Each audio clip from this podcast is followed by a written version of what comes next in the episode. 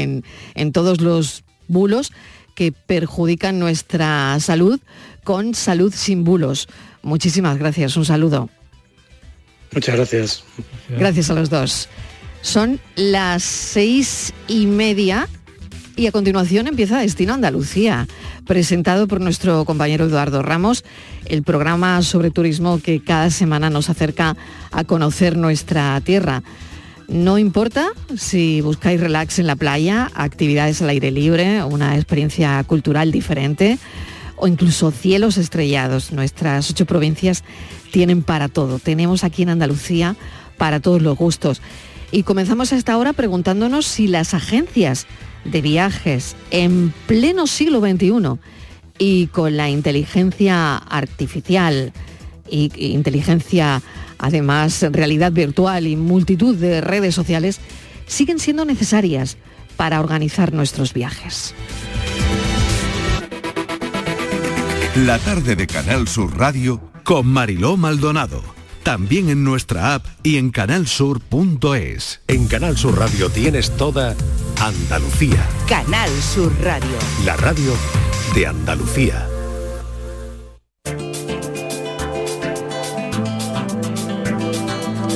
En Canal Sur Radio, Destino Andalucía, con Eduardo Ramos.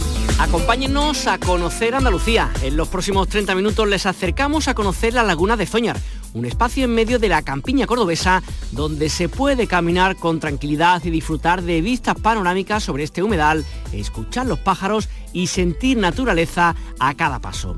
A continuación le llevamos hasta la ciudad romana de Aruchi Turóbriga, el único yacimiento de esta tipología visitable en la provincia de Huelva. Y comenzamos analizando el papel de las agencias de viaje en la preparación de nuestras vacaciones.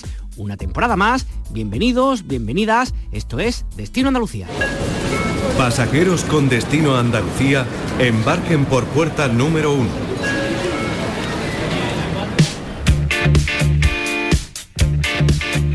Siguen siendo las agencias de viaje lugares donde la ciudadanía acude para informarse o para preparar sus viajes. Con esta pregunta en la mesa y para saber cómo ha ido este verano y qué previsiones tenemos para los próximos meses, nos acercamos al sector para saber de su balance de cuentas, pero también de sus inquietudes y de su futuro. Para hablar de ello tenemos con nosotros hasta ahora a Sergio García, que es el presidente de las agencias de viaje de Málaga. Sergio, ¿qué tal? Muy buenas tardes. Muy buenas tardes. Primera pregunta, ¿el verano bien, mal o regular? Bueno, ha sido un año, empezamos bastante bien, parece que salíamos ya de toda la historia hasta del COVID, ¿no? Que ha sido de verdad una pesadilla, una auténtica pesadilla, tanto capaz que hemos pasado, pero bueno, ya este año parecía que todo iba bien, después, bueno, ha habido unos cambios con el tema de las elecciones, ha habido mucha incertidumbre y la verdad que el verano al final de momento está portando bastante bien. Incluso diríamos que con cifras iguales o incluso algo superiores al 2019, que es nuestro último año de referencia. Por lo cual, un verano y un año bastante positivo. Además estamos escuchando por lo menos los, datos como macroeconómicos, ¿no? Del Instituto Nacional de Estadística o de las personas que vuelan, por ejemplo, al aeropuerto de Málaga o que visitan distintos monumentos, que por lo menos numéricamente pues están viniendo muchísimas personas de visita a Málaga y toda Andalucía. Eso también lo nota ahí en la agencia de viajes, se nota como ese aumento de personas que tienen ganas de viajar, de entrar o de salir de nuestra comunidad autónoma. Sí, por supuesto, ten en cuenta que las agencias de viajes no somos solo estas agencias que estamos a pie de calle, donde vienen los clientes a ver sus vacaciones, sus viajes que tengan familiares, en fin, hay muchas modalidades, sino somos también una gran mayoría de agencias de viajes que se dedican a receptivos que es lo que digamos son las eh, agencias que traen a esos turistas de fuera, ya sean de Asia, de Europa, de Estados Unidos, notamos sobre todo que ha subido el número de visitantes. Que estoy pensando un poco de cómo se viajaba, estoy pensando hace a lo mejor 20 o 30 años cuando Internet apenas era una cosa que era teórica que no existía, ¿no? Que cada, cada persona que quisiera viajar sí o sí tenía que acudir a una agencia de viaje para contratar un, vuelo, por supuesto, o para buscar un hotel o para lo que hiciera falta. Está claro que está cambiando con el tiempo, pero todavía las agencias de viajes siguen teniendo su cuota de mercado, ¿no? O sea, la pregunta es, la gente sigue acudiendo a hablar con vosotros, a contratar con vosotros su viaje, ¿no? Totalmente. Para que no hagamos una idea, antes del 2000, sobre el 2007, principio de 2007, éramos unas 13.000 agencias de viajes. Hablo de las, de las cifras que tengo a nivel de España. En Málaga no, te sabría decir, creo que somos ahora mismo alrededor de unas 400. Vamos, en aquella época en, en toda España eran 13.000 agencias de viajes. Hoy día quedamos 7.000 Es verdad, es cierto que obviamente que Internet ha facilitado, que la gente puede hacer su reserva de hotel, puede comprarse su solo vuelo, puede hacer todo lo que quiera por Internet. Ahora, ¿es la mejor opción? Eso es lo que tiene que ver cada uno. Una agencia de viajes a igualdad, igualdad, cobramos una pequeña gestión por la, por la emisión de la mejor billete de avión y obviamente ese tipo de cosas han desaparecido prácticamente, pero seguimos muy, siendo muy competitivos en lo que son ventas de paquetes, viajes a larga distancia y ante cualquier inconveniente, por supuesto, eh, somos los ángeles de la guarda de, de todo aquel que viaja y se ve con un problema porque es muy fácil comprártelo por internet, pero después a la hora de, pedir ayuda... A ver quién le reclama, a ver quién le reclama, está claro. maestro armero, como digo yo. Oye, y, Sergio, los, públicos que, acuden a la agencia de viaje que tú conoces de la provincia, del resto de Andalucía, de toda España, em, ¿la media edad es un poco elevada o no? ¿O hay también gente muy joven con 25 años, 30 que cuando viaja acude a vosotros? Hay de todo. hay gente joven, eh, normalmente gente a partir de mediana edad, normalmente a partir de 45, 50 años, el tipo de clientela a partir de que solemos tener. Insisto, todo lo que es muy fácil comprarte un vuelo a Londres, comprarte un vuelo a, no sé, a Italia, donde quieran, ¿no? Un, billete de tren. No vamos a entrar si es mejor o peor, porque oye, incluso el tren, incluso los aviones, las agencias conocemos todas las tarifas y todos los posibles descuentos que se pueden aplicar. Las personas que no tienen nada, no, no conoce o no está acostumbrado a viajar, digamos, el neófito, va a pagar lo primero que se le presente. Nosotros tenemos mucha más información y podemos decirle, pues este vuelo me parece bien, me parece mal. Insisto, no voy a entrar ahí, eh, de hecho casi lo preferimos, las agencias nos hemos adaptado a eso, antiguamente teníamos que vender mucho más, casi casi había agencias que tenían un Saturno de, de, la demanda que había para compras de billetes y es un poco pasado la historia. Ahora somos más un poquito consejeros. Ahora ya la gente viene con más tiempo, tenemos más tiempo para dedicarle a, ese pasajero que, lo necesita. Perfil de cliente que ha buscado el que tiene familia o niños más bien en la escolar todavía sol y playa. Baleares, Canarias lo que se ha vendido, un poco te digo como en el año 2019.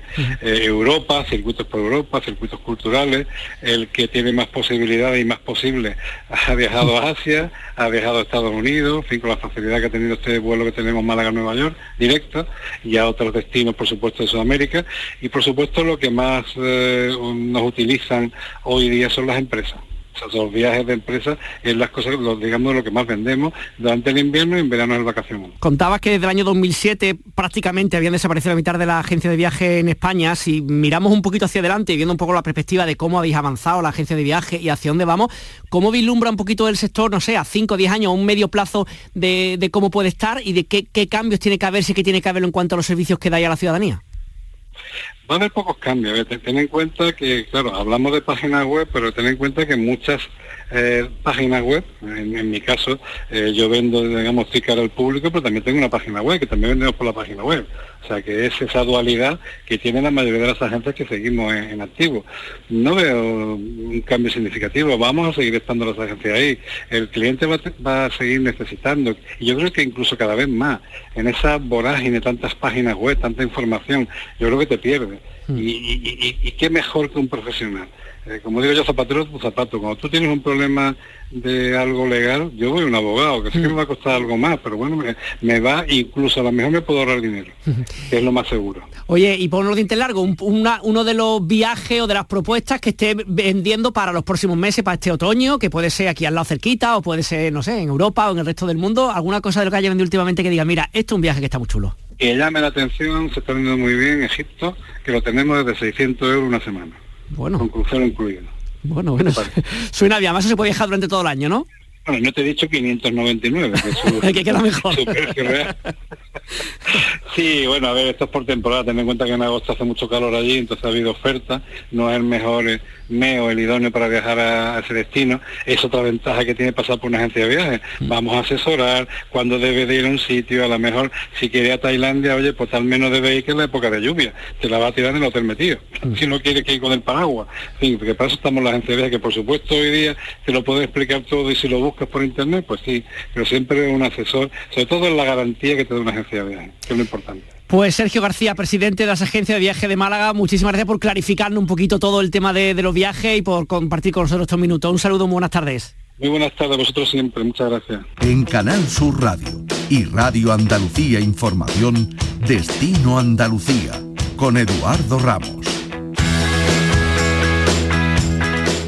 La laguna de Zoñar es la mayor de los seis humedales que conforman el interesante conjunto conocido como Lagunas del Sur de Córdoba, declarada Reserva Natural en el año 1989. Se encuentra ubicada en el municipio cordobés de Aguilar de la Frontera tiene una superficie de casi 400 hectáreas y es un espacio protegido por la Red Natura 2000, un lugar único dentro de nuestra comunidad autónoma. Saludamos a esta hora a Juan de la Cruz Merino, el director conservador de la Laguna de Zoñar y de otras de la zona. Juan, ¿qué tal? Muy buenas. Hola, buenas tardes. Gracias por estar con nosotros. Lo primero, explícanos un poquito el lugar donde se encuentra, qué, engloba exactamente esta laguna y toda un poco la que, la que tú coordinas, la que tú diriges. Vale, pues mira, la laguna de Zoñar eh, es una laguna endorreica de la campiña andaluza central, de manera que lo que hace es recoger agua de correntía en superficie, pero tiene la característica de también tener recarga de acuífero. Tanto es así que incluso es la laguna más profunda de Andalucía porque llega a tener un volumen, una profundidad máxima de 16 metros y un volumen de almacenamiento de 3 hectómetros cúbicos. Que me imaginamos que, en tiempos como este con poca lluvia también es interesante que haya un lugar donde se acumule tanta agua, ¿no? Exactamente, la capacidad de almacenamiento es fundamental para tener también una productividad biológica y mm, eso hace que tenga durante distintas épocas del año pues unas características propias de estratificación de nutrientes y de temperatura que le da una mayor eh, riqueza y sobre todo como digo fuente de alimentación y cobijo a la avifauna, que fue el motivo principal de su protección ambiental. Imaginamos que uno de los encantos de este espacio un poco es la riqueza en su biodiversidad y también el interés ecológico que tienen estos entornos ubicados en plena campiña, ¿no? Sí, exactamente. Su motivo de reconocimiento y protección por ley está sobre todo amparado en la, en ave acuática que realizan los ciclos migratorios y también la reproducción en épocas de primavera y con ello pues se procura que los visitantes tengan un lugar apropiado para conocer estos valores naturales, ya sea en el centro de visitantes, que es de uso público y gratuito, en los redes de senderos y también en los observatorios de aves. Para una persona, por ejemplo, que nos esté escuchando, además de en Córdoba, del resto de Andalucía, que no conozca a lo mejor demasiado el espacio del que estamos hablando, Juan, ¿qué, podemos recomendar, por ejemplo, para un fin de semana, para pasar unos días? ¿Cómo sería la forma de encarar un poco el viaje? ¿Cómo nos organizaríamos? ¿Qué recomiendas? Pues lo ideal es arrancar en la Laguna de Zoñar, que es el punto neurálgico donde existe un centro de visitantes con la interpretación de todos los humedales eh, de Andalucía y específicamente de la provincia de Córdoba. Y a partir de ahí pues diseñar según la época del año, sea primavera o sea también por ejemplo la invernada de muchas aves acuáticas, pues qué tipo de aves queremos ver y entonces saber si queremos ir a una laguna que tenga esas características de aguas profundas o de aguas más someras en las que podamos ver por ejemplo pues flamencos, cigüeñuelas, abocetas, otro tipo de aves que se asocian más a estos entornos limícolas. Eh, hablabas también que había mm, senderos en, el entorno, digamos, de esta laguna y de todas las demás que, tú coordinas, ¿no? Sí, todas las lagunas eh, se procura tener un espacio destinado al uso público y siempre que los visitantes pues transcurran por los mismos recorridos sin salirse de, ellos, podrán disfrutar de todos esos valores naturales y conocerlos de primera mano, incluso en estos observatorios de aves acuáticas que están previstos, están destinados con esa finalidad de no causar molestia a la fauna silvestre, pero a la misma vez pues conocerlos y los disfrutar con simplemente unos primáticos y, tiempo tranquilo para que no causar mucho impacto en el entorno. Totalmente, además estoy pensando siempre esto no de desestacionalizar, ¿no? Evitar las concentraciones de turistas en un momento del año. Imagino que visitar en este caso esta laguna puede ser en cualquier época, hablas incluso de la época de invierno, que a lo mejor hay un tipo de ave, y sobre todo un poco de esta forma, este, igual que el slow food, el slow turismo, ¿no? Turismo despacito, tranquilo y disfrutar un poco del entorno, ¿no? Sí, evidentemente lo ideal es cuando estamos en una reserva natural, en un espacio con un alto grado de protección, porque son ecosistemas frágiles, de modo que en muy poca superficie hay un alto grado de biodiversidad, sobre todo de especies de fauna silvestre, en la cual, mientras que seamos respetuosos y no causemos molestias, pues podremos disfrutar de, esos valores naturales y a la misma vez no perjudicar ni causar ningún impacto que cause al día de mañana pues una baja eh, afluencia de siguientes aves silvestres porque no encuentren siempre un lugar idóneo, como puede ser el caso. Mm, la gente que visita un poco tanto el centro de visitantes como los senderos, tiene que ver un poco más con aquellos que les gusta dar un paseo, no sé si van corriendo, en bici, como sea, o son más relacionados con el tema del turismo ornitológico. ¿Cuál es el perfil un poco del visitante de la zona, Juan? Eh, pues la red de senderos, por ejemplo, Laguna de Soñar, cuando se llegue al centro de visitantes, tiene, por ejemplo, ahí tres. Eh, de los tres senderos, todos están orientados a que sean exclusivos de uso peatonal. Eh, de modo que mm, público familiar, incluso también eh, gente especializada y amantes de la ornitología, puedan discurrir por los mismos y usar los observatorios. Depende de la época del año, pues nos encontramos más bien un público de un tipo o de otro. Eh, los amantes de la naturaleza saben que para tener mejores observaciones o fotografías hay que ir a primera hora de la mañana o a última de la tarde para tener mejores observaciones. Entonces, esos amantes de naturaleza que quieren tener fotos, pues se van a las 7 de la mañana. Hmm. Público familiar, pues suele ir ya durante el transcurso del día, a hacer los recorridos, a almorzar, a echar un día disfrutando también de la naturaleza, pero no con esa fijación de horario tan específica en función a los hábitos y al comportamiento de la ave. Mm, el centro también está pensado, habéis tenido actividades relacionadas un poco con la divulgación, en el sentido, no sé, se me ocurren colegios, institutos que puedan pasar por ahí, o ciclos de formación que quieran aprender un poco más de nuestro medio ambiente y acudan a, estar con vosotros. Sí, existe la, Junta de Andalucía, tiene un programa de visita y a través de una página web que es ecoturismoandaluz.com eh, hay una serie de actividades para dinamizar y los fines de semana hay algunas que son gratuitas y otras incluso para escolares, pues se puede acordar directamente con la empresa concesionaria del centro de visitantes, pues para llevar un grupo y explicarle los valores naturales pues con monitores. Eh, se conoce más o menos, tú piensas que en Córdoba, en Andalucía, se conoce más o menos esta, digamos, este espacio que estamos hablando, esta reserva natural, o todavía falta un poco de promoción del mismo? Eh, hombre, conocida es, porque Soñar, al ser la más profunda de Andalucía, pues la gente del mundillo de naturaleza, evidentemente todos son conocedores del mismo. Bien es cierto que siempre que se siga ampliando ese espectro de personas que la, que la puedan visitar y con ello valorar, por nuestra parte se desea hacer mayores campañas de difusión y con ello pues todo el público objetivo de toda Andalucía que quiera disfrutar de naturaleza en estado puro pueda encontrar en estos sitios unos enclaves dignos de visita. Em, esta laguna se encuentra en el municipio de Aguilar de la Frontera, para aquellos que no conozcan, ¿qué, podemos hacer por ahí además de visitar estas lagunas? Pues bueno, toda esta zona de la campiña central andaluza tiene municipios grandes, Aguilar de la Frontera, Lucena, Puente Genil, eh, Montilla, en los cuales disfrutar de un rico patrimonio cultural, también de una gastronomía y de una cultura del, vino, mucho en la zona de Montilla Moriles, de la denominación de origen de los vinos, y evidentemente hay muchos atractivos adicionales que complementar con la visita de naturaleza. Pues Juan de la Cruz Merino, director conservador de la Laguna de Zoñar, muchísimas gracias por enseñarnos este rincón tan bonito de, nuestra Andalucía. Un abrazo y muchas gracias por estar con nosotros. Muchas gracias a ustedes. Destino Andalucía con Eduardo Ramos. No hay mejor antesala para el viajero que se acerca a Aroche que la ciudad romana de Turóbriga. Estamos escuchando el reportaje que se emitió recientemente en el canal Turismo de esta casa de la RTVA de Canal Sur Televisión para situarnos en la localidad cenubense de Aroche, en concreto en el enclave arqueológico de Turóbriga y monumental de San Mamés, que tiene valores diferenciales que le hacen merecedor de una visita. Sin duda destaca su localización en su paisaje singular en el Valle de Chanza frente a las últimas estivaciones de Sierra Morena, la extensión y conservación de la planta completa de la ciudad, donde hay distintos edificios, las termas o el campus son algunos de los atractivos de este espacio. Para hablar de ello tenemos con nosotros a Emilio Sanz, responsable de Arqueotip. Emilio, ¿qué tal? Muy buenas. Hola Eduardo, encantado de saludarte. Aroche, Turóbriga, también otros lugares de tantos que vamos comentando en esta semana gracias a vosotros, Arqueotrip, que sin duda cuando se pueda estaría bien apuntárselo en la agenda de, visitas a realizar en Andalucía, ¿no? Por supuesto, por supuesto.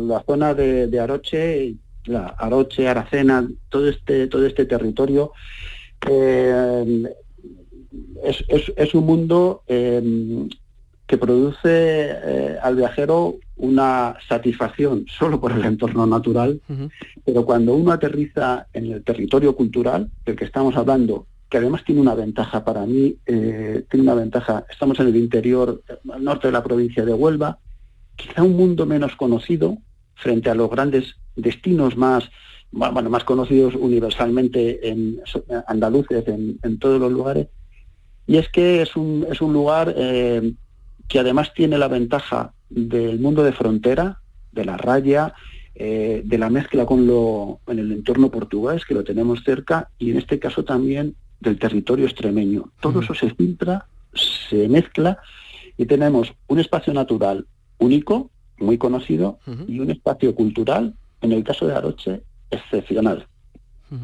Que por una parte, te, pregunto en primer lugar por la ciudad romana de, de Aruchi, ¿no? Turóbica, que se llama, si no me equivoco, y por otra parte de la ermita de San Mamés, de estilo mudeja, que creo que son dos de los aspectos, desde este punto de vista eh, cultural, más interesantes, aparte, por supuesto, de lo natural. Comenzamos, te parece, por la ciudad romana. ¿Qué destacar de, este espacio? Que, por cierto, si nos metemos en vuestra página web, como decíamos, de Arqueotriba, hay algunos vídeos que tenéis enlazados donde puede verse un poco la inmensidad y el estado de conservación de estos, ¿no? Exactamente. La, mm, eh, la provincia de Huelva, eh, un enclave como este, arqueológico, una ciudad romana visitable como, como es eh, Turóbriga, es el único ejemplo que tenemos, ¿de acuerdo? Entonces, solo por eso ya merece la pena. ¿Qué tiene la ventaja la ciudad romana de Turóbriga? porque es un proyecto de investigación arqueológica eh, que corre de la mano del, ayuntamiento de, Aroche, impulsado desde el propio ayuntamiento, con una apuesta por, el patrimonio local fabuloso, al frente de que está Nieves Medina Rosales, arqueóloga, una persona excepcional en el sentido de que mezcla muy bien em, el proyecto científico, que ahora mismo están excavando, en estos momentos están, están excavando, están en campaña de excavación, llevan muchos años excavando, eh, insisto, proyecto científico, con la difusión, la difusión de lo que ahí se está, lo que ahí se está eh, obteniendo para el turismo más próximo de Andalucía, para el turismo nacional e internacional, y me gusta mucho también destacar la labor educativa a nivel eh, eh, centros educativos, infantil, que hacen. ¿De acuerdo? ¿Qué tenemos? Pues tenemos básicamente una ciudad imperial romana, visitable con unos espacios musealizados y en la que se mezcla los dos elementos que caracterizan, si quieres, o, que son más, más importantes desde el, desde el punto de vista cultural en Aroche. Hmm. El legado romano y prerromano y sobre todo también el legado de historia medieval vinculado al proceso de, de conquista, de castillos, de fortalezas entre la frontera portuguesa y, el mundo de, Al-Ándalus. Todo eso ha dejado una serie de, testimonios importantes, interpretados, investigados, musealizados y visitables.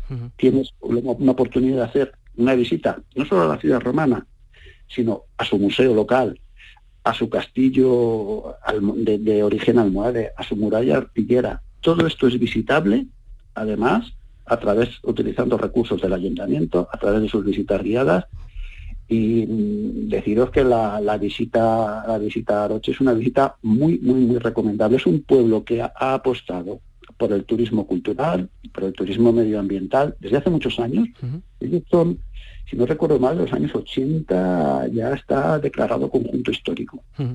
estoy pensando, Emilio, un lugar como este, claro, que, que encima se unen otros lugares en el entorno, estoy pensando en la Gruta de las Maravillas, en el Río Tinto, en Jabugo, con todo lo que implica, que permite, claro, una, una, una, visita a este lugar y encima un poco todo el año, ¿no? Desestacionalizando, ¿no? Y que no sea solamente en verano cuando viajemos a conocer los lugares, ¿no?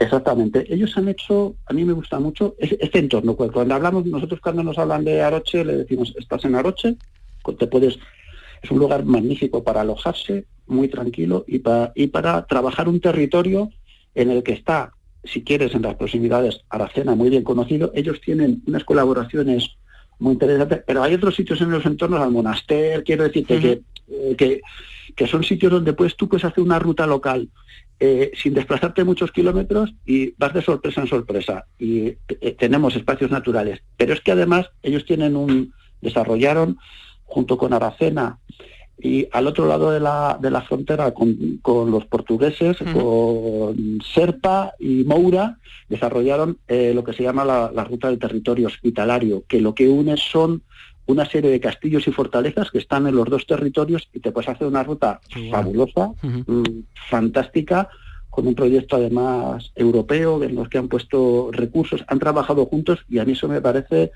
una, unas, unas ideas brillantes que ha sabido ejecutar muy bien. Y hace de la visita, ya te digo, tomando, tomando Aroche y los recursos que tiene Aroche, su museo, que en el convento de la Silla merece la pena muchísimo. Tienen un museo de rosarios, de rosarios, de rosarios religiosos, que es único en el mundo.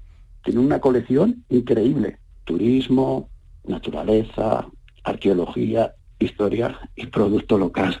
Ya te quedas, ya te quedas en el territorio sin, sin poderte mover porque tienes que probar el producto local, todo el derivado del cerdo, que por supuesto es, es una joya. Oye, pues como siempre, Emilio San, responsable de Arcotrim, muchísimas gracias por atender el micrófono de Canal Sur Radio. Un saludo y encantado de compartir con vosotros. Viaja con nosotros a tu destino. Destino Andalucía. Destino Andalucía es un programa que viene emitiéndose en esta casa, en Canal Sur Radio, desde hace casi 20 años. Este que les habla, Eduardo Ramos, comienza este mes de septiembre su séptima temporada como presentador de este programa dedicado a la promoción del turismo en nuestra comunidad. Desde 2018 hemos emitido casi 700 reportajes que nos han acercado a toda Andalucía para descubrir opciones para todos los gustos. No hay que irse muy lejos para encontrar auténticas joyas en nuestras ocho provincias. Cada viernes al filo de las seis y media de la tarde les esperamos para que sigan, sigamos conociendo juntos nuestra tierra. Gracias por estar ahí.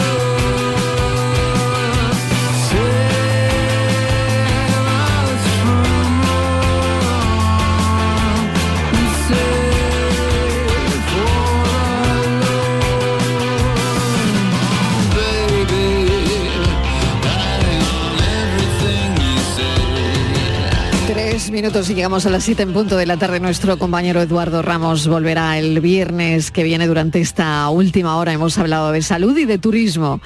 Agradezco que nos hayan acompañado en este trayecto, en esta primera semana de arranque hasta el próximo día, que será el lunes a las 4 de la tarde. Disfruten muchísimo del fin de semana y les cuento que en la realización de este programa ha estado Fran Hernández y en la producción Francis Gómez, Estíbaliz Martínez y Patricia Torres. Gracias a todos. Sean felices. Adiós.